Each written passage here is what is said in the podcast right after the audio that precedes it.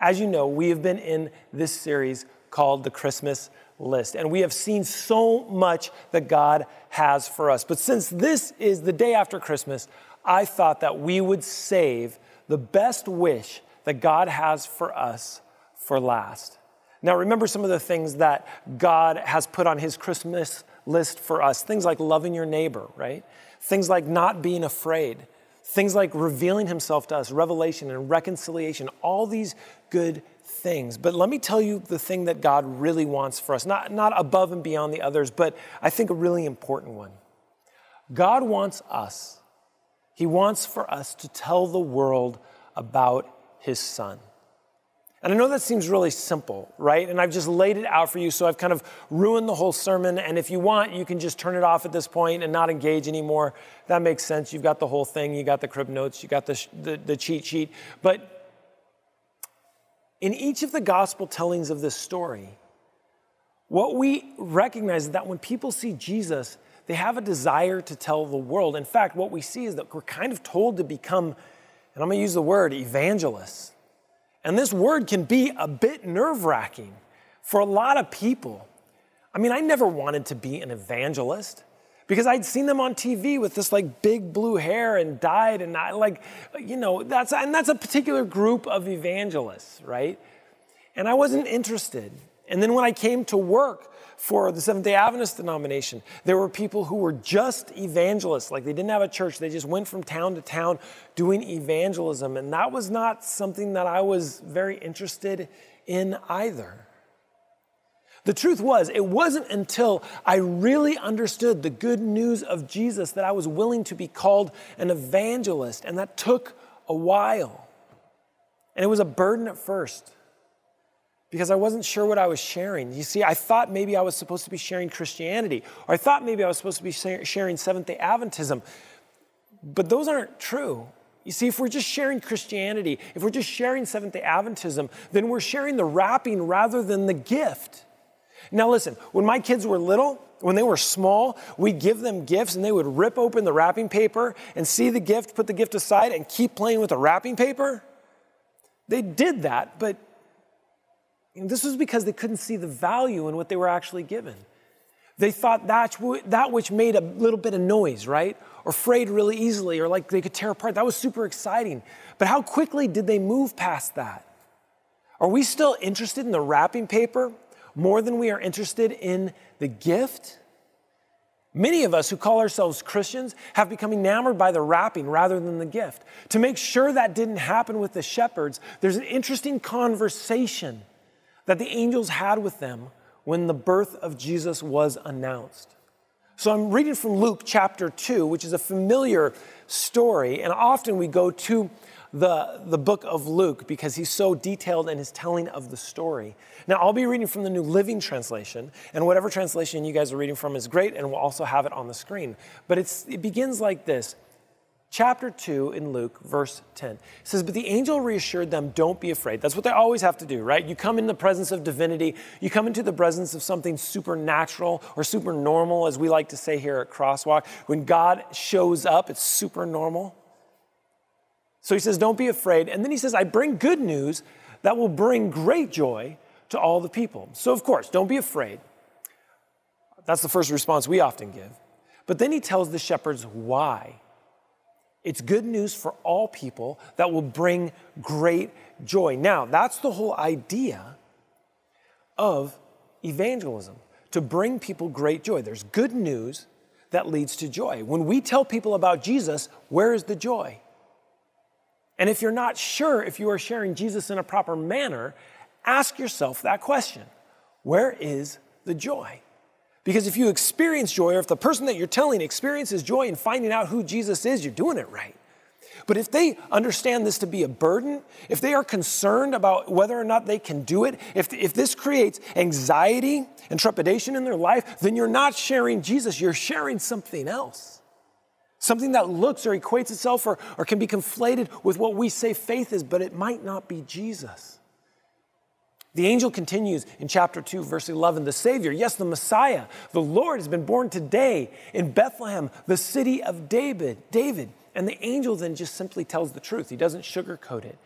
And he doesn't say anything but the facts. When you share Jesus, what are the facts that you're sharing with them? Are you sharing that Jesus loves them? That he came down for them? Or, or are we sharing some of the hundreds of other things that get wrapped up into our evangelistic sermons? In fact, I'm not sure there are great evangelistic sermons. I think evangelism happens through conversation. It's through one person telling the truth to another person about who Jesus is in their life and what they have done for you. You see, evangelism isn't a program, it's not an event. It's the orientation of the heart of those who follow Christ. Now, for church people, this means congregations, right?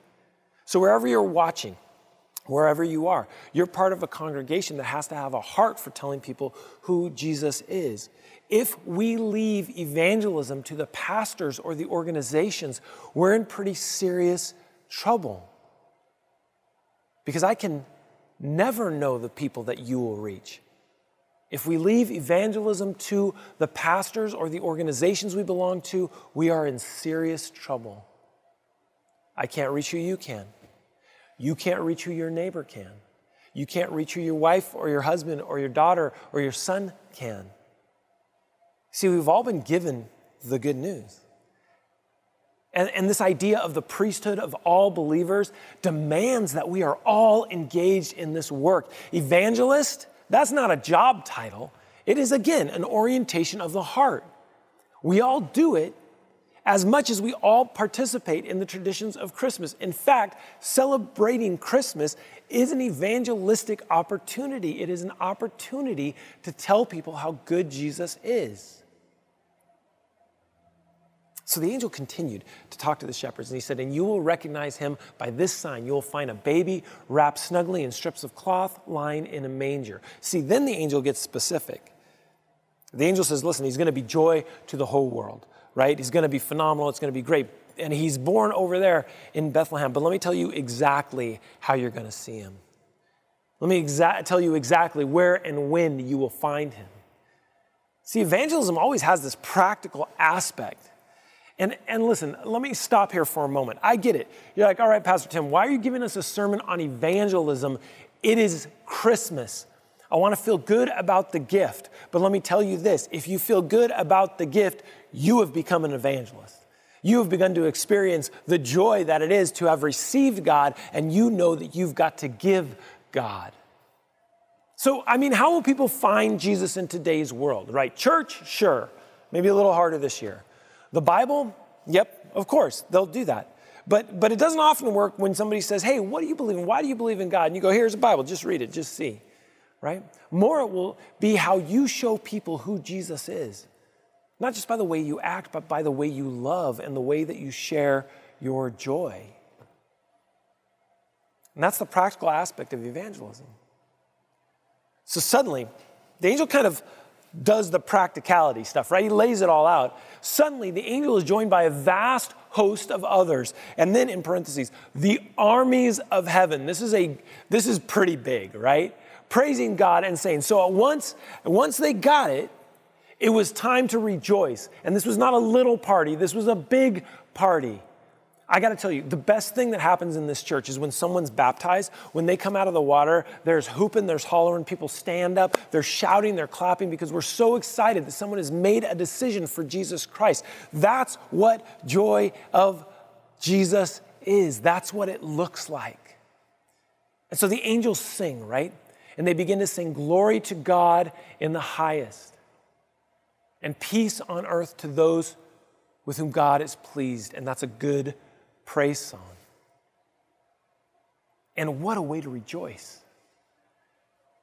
Right? We do that often. We sing when we rejoice. We have these moments of just overflowing, effervescent love that we have to get out of us somehow. And some people who can't sing, dance, and some people who can't sing and dance, they clap. Some people, there's this expression like joy. What's accompanied with joy is a visceral expression, physical, could we even say incarnate? Right? Because everything incarnates. everything becomes palpable, everything becomes real in the world. All your love, all your joy, all your peace, all your anger, all, all your strife, your struggle, and your hate, all of it becomes incarnate into the world. It becomes flesh. I wonder, how do you take time to express joy? Do you dance? Do you sing? Do you whistle? Do you celebrate? And maybe this year it's felt really hard to do that. The only thing we've incarnated is frustration and, and exhaustion and anxiety.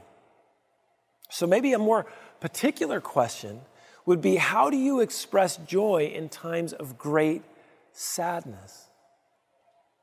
Maybe this is a better question. You know, when Jesus appears on the scene, it was a time of great sadness in Israel. There was oppression, occupation, there was discord, there were false messiahs everywhere. But the angels decided to sing for this one. So, what can we find in today's world where there might be angels singing? Right? Where are they? What is happening in your life where you might be able to find angels singing and you might be able, able to join in that song somehow? What has God done for you this year? Even in the midst of this. What has He done for you that's, that's changed your world, changed your outlook, made you recognize how good God's love is for you? Where can you find yourself singing in what you've experienced this year? Man, then, then the angels returned to heaven, right? Luke 2:15. The angels returned to heaven, and the shepherds said to each other, Okay, we gotta go. Let's go to Bethlehem. Let's see this thing that has happened, which the Lord has told us about right? So after the party, they needed to see for themselves. Why? Because they wanted confirmation and they wanted the joy of experiencing Jesus for themselves. They had been told, but they had not yet experienced him. Why just sit around knowing that Jesus is born when you can experience him firsthand?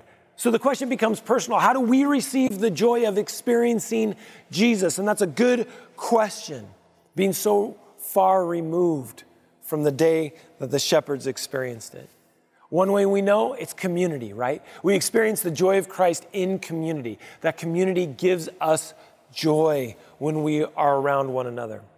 Now, in different parts of the world, different places are are experiencing certain types of lockdowns, some are experiencing less. Hopefully, the vaccine is coming out, and I would encourage everyone to go ahead and get the vaccine as it becomes available to you. I believe it's safe. I will be getting it, just so you know. And um, you can save your emails if you think that I shouldn't, because that's a decision that I've made and my family has made.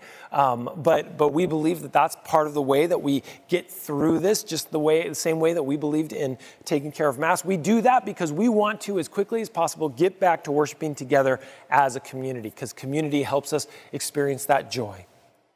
Worship. And worship, whether it's, it's alone or whether it's with other people, worship reminds us that the Holy Spirit is present and that Jesus is there through the Holy Spirit. Service. When we serve, we experience Jesus as we work with those that need help, those that need care those that maybe are forgotten or are marginalized, those that too often are left alone to fend for themselves. And again, in a year like this year, man, I was just talking to a pastor today, and I gotta I just give a shout out to Wade Ford. Their church has given away close to a quarter of a million, I think he said, a quarter of a million pounds of food over the last few months. And they're this little tiny church over there in Perris, California. Praise God for it. The way that they serve, they experience the joy of Jesus as they care for those who are the most marginalized and underserved in our community? How about sharing? Every time someone comes to know Jesus through us, you will be amazed at how the presence of God is with you. I, I, can, I can remember times early on in my ministry, I remember sitting, I think I was out in Coronado Island, sitting and talking to a young gentleman about the grace of God telling him who Jesus was and telling him how much Jesus loved him and watching his whole countenance, his whole face, right? Everything changed about him as he became cognizant of the fact that God loves him so overwhelmingly that there's nothing that he can do that will make God stop loving him. Nothing he can do that will separate him from the love of God. And I remember reading Romans 8, 38 and 39 with him and just having him weep for the understanding that God is with him. When we get to share who God is, when we get to share who Jesus is, not just in our lives, but in the lives of everyone around us, man, it is a moment where you experience the joy of following Christ and the joy of the presence of Christ. So, so they were excited, man. They wanted to get into that presence. So they hurried to the village and found Mary and Joseph, and there was the baby lying in the manger. And I love that they hurried. They did not walk, they ran. Because when you understand who Jesus is, you don't waste time to get to him. You don't waste time to be with Him because it's important that you spend every waking moment that you can in the presence of Jesus. And then what happens after seeing Him? And we don't know a lot about the interaction. Luke doesn't really tell us much. After seeing Him, the shepherds told everyone what had happened and what the angel had said to them about this child.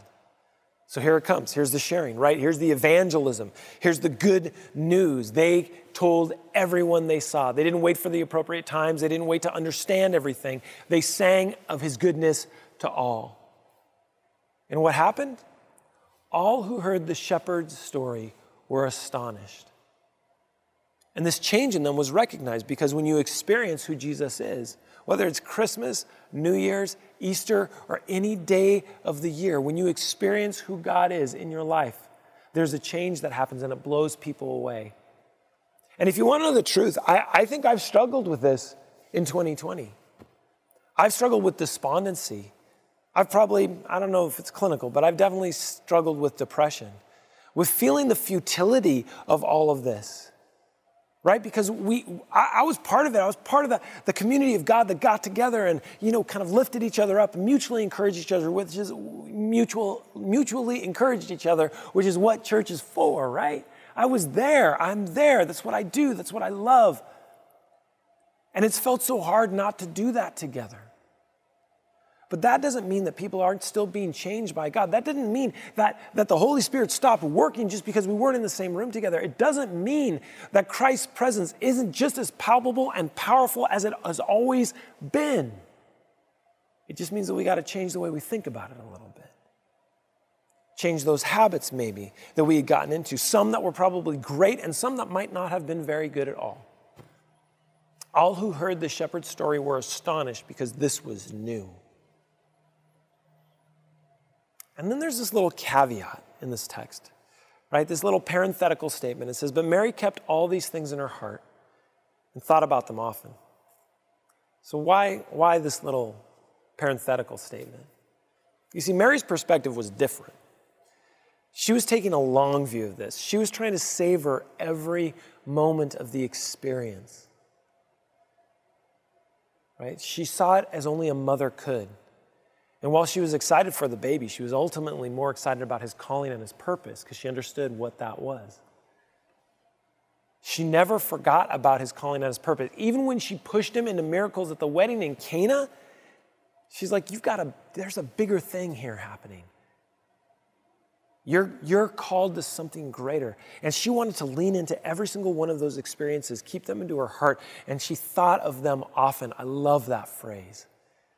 It meant that her experience of people experiencing God through Jesus was something that she was going to hold on to day after day, year after year. It was to be something that would sustain her as she saw people understanding how much God loved them through this little baby and ultimately through her son as he grew. So, what happens? The shepherds went back to their flocks, glorifying and praising God for all they had seen. It was just as the angel had told them. So they went back to their regular jobs, right? And they did it with a different attitude, though. They did it with a different outlook, and they did it with a different opportunity because they knew they were no longer shepherds of sheep, they were shepherds of men. But they still had a day job, right? They still had to take care of the sheep. And after meeting Jesus, you know, there's a disappointment because we go back to our own lives, right? But even though we go back to our own lives, we don't go back to our old perspectives. We don't go back to our old understandings and attitudes. We go back to our old lives, but everything has changed. Listen, after Christmas, we go back to our lives. But should everything be the same? Truthfully, now, this is what happens, right? We take down the tree, we take down the lights, and we get on with it. But maybe we should hold on to something that reminds us of the good news that brings joy to the world. Maybe we need a little Christmas with us always. It's funny, you know, Christmas, this idea, has transcended a faith tradition and has moved into popular culture. And I think there are a lot of people who don't necessarily believe in Jesus who kind of love this, this cultural phenomenon that we call Christmas. And I know churches forever have been saying, let's put the Christ back in Christmas. I get all that. It's, it's good, it's clever. But for those of us who call Jesus Christ our Lord and Savior, we never get away from this season. Whether we're thinking about Jesus as a baby, or whether we're thinking about Jesus as a young man, or whether we're thinking about Jesus on the cross, or whether we're even thinking about Jesus still up in heaven, thousands of years later, still interceding for us. Every day for us is a day where we can experience and we can share great joy. That's why, that's why on God's Christmas list, the last thing He has, not the least by any means, but the last thing that He has for us, His wish for us, is that we would share who He is to the world because He recognizes that in this instance, while it is an incredible joy and salvation to receive, the joy is sustained through giving. It's that gift that you can't get away from because you give it and give it and give it and you are filled up with more. And I know these are old tropes, right? I know that these are these are almost cliches that I'm saying and sometimes it pains me to say them that way, but what do we believe in? And what do we share? I'm a minister of the gospel. It actually says it you know, somewhere in my credential. I do it within the context of a particular kind of wrapping, right? And there's nothing wrong with admiring the wrapping paper, but I never want to be confused about the gift really is. And after everything else recedes in my life, right? I will still have Jesus. You will still have Jesus. Christmas, is, of course, has become about a lot of things. And your life is about a lot of things too.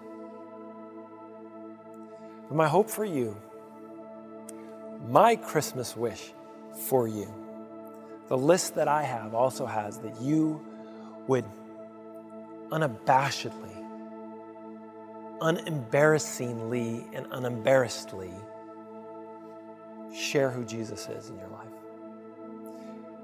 And I put that caveat at the end, right? Share who Jesus is in your life.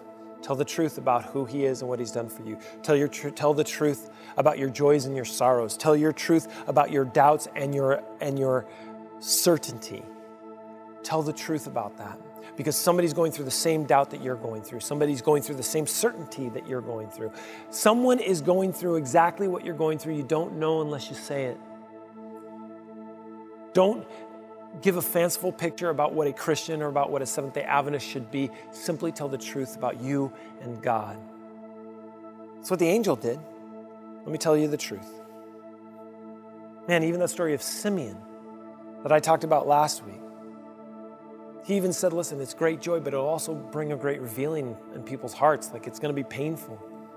So just tell the truth. The greatest gift that you can give is the raw experience that you've had with God and with Jesus. You give that to someone and you will see their lives change. That is a gift that will transcend any season of the year and will move to become the desire of your heart. That's on my Christmas list for you. Let's bow our heads. God of grace, God of mercy, God of love, God of compassion, is before you that we are reminded of how truly great you are. Lord, may we all become evangelists, maybe not in the traditional term, but in the way that we simply share the good news of who you are. Lord, may we do this with incredible and abundant joy. And Lord, may, may people catch that. May they see that. And even as we go back to our lives, our everyday mundane lives, Lord, may they experience that there is something different because of the God that we know. And Lord, if we haven't been living that way, forgive us and give us the courage and strength to live with that kind of joy. Let us decide on joy this year, Lord. Thank you for who you are. Thank you for what you've done for us. We pray these things in your holy name. In the name of Jesus, we pray these things. Amen.